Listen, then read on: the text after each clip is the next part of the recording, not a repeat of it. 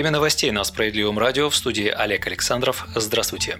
Стали известны подробности того, как Минфин собирается донастраивать налоговую систему, чтобы в кавычках «выжить» для бюджета дополнительные 400 миллиардов рублей в год. В числе прочего предлагается повысить страховые взносы с зарплат свыше 122 тысяч рублей. Сейчас работодатели отчисляют фонд соцстрахования 22%. Когда накопленным итогом зарплата достигает суммы в 1 миллион 460 тысяч рублей, размер отчисления снижается до 10%. Минфин предлагает повысить порог взносов по обычному нельготному тарифу. Это принесет 45 миллиардов рублей к 2024 году. Также на имущество совокупной стоимостью свыше 500 миллионов рублей предлагается ввести налог по ставке 0,3% вместо действующей 0,1%. Это даст казне еще 50 миллиардов рублей ежегодно. Предварительно в донастройку налоговой системы может войти 9 мер, в том числе повышение акциза на алкоголь на 10%, введение акцизов на сахаросодержащие напитки, снижение порога беспошлиной торговли до 100 евро, а также двойная плата за использование радиочастотного спектра. Россиян призвали участвовать в проекте создания справедливого ЖКХ. Ранее стало известно, что в некоторых регионах граждане стали получать платежки за услуги ЖКХ с фиктивной задолженностью. Бороться с мошенниками помогают Центры защиты прав граждан. В центрах выяснили, что некоторые управляющие компании пытаются справляться с кризисом за счет людей, используя как повод очередное повышение тарифов на услуги с 1 июля. Среди самых частых нарушений – самовольное изменение тарифа на содержание жилья, обсчеты за горячие батареи и общедомовые нужды, дополнительные сборы сборы за оплаченные услуги и махинации с протоколами общих собраний собственников. Мы начинаем мониторинг платежек в режиме реального времени, сказал основатель Центров защиты прав граждан, глава российских социалистов Сергей Миронов. Он призвал всех, кто столкнулся с такими нарушениями, обращаться за помощью в центры. Они бесплатно для граждан действуют в 73 регионах страны. Напомним, за 6 лет своей работы Центры защиты прав граждан рассмотрели полтора миллиона жалоб на ЖЭКи и управляющие компании и помогли вернуть россиянам почти 33 миллиарда рублей.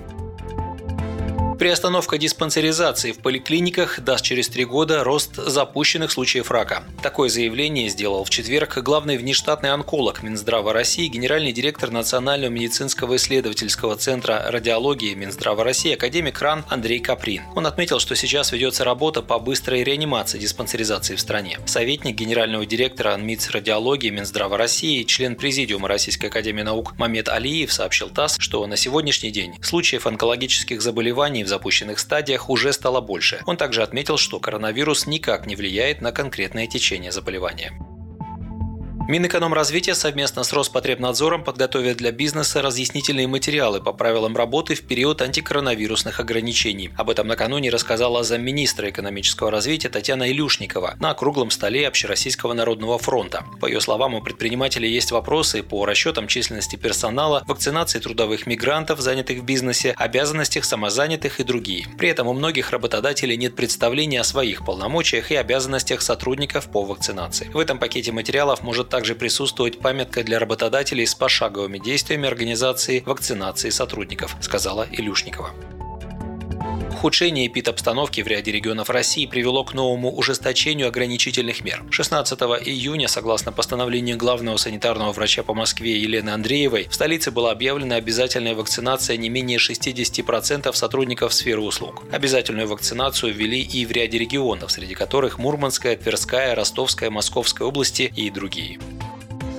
Власти Волгоградской области в связи с ростом числа выявленных случаев новой коронавирусной инфекции с четверга также ввели ограничения на работу ресторанов, кафе, детских развлекательных центров и фудкортов. Соответствующее решение принято оперштабом Волгоградской области. Ограничения вступят в силу с 12 июля, сообщил агентство ТАСС. Отмечается, что кафе, барам, ресторанам, столовым, буфетам, закусочным и иным предприятиям общепита, в том числе летним кафе, запрещено принимать гостей в зале с полуночи до 6 утра. Исключение обслуживания на вынос. Кроме того, в заведении заведениях приостановят работу детских комнат. С 12 июля детские развлекательные центры, фудкорты, детские игровые комнаты в торговых центрах также будут временно недоступны для посетителей. Всем несовершеннолетним жителям Волгограда разрешат находиться в торгово-развлекательных комплексах только в сопровождении взрослых. Работодателям будет рекомендовано каждые 15 дней проводить лабораторные исследования на коронавирус не менее чем у 10% сотрудников, а также перевести на дистанционный режим работы тех сотрудников, кто еще не сделал прививку от COVID-19. Вы слушали новости. Оставайтесь на Справедливом радио. Будьте в курсе событий.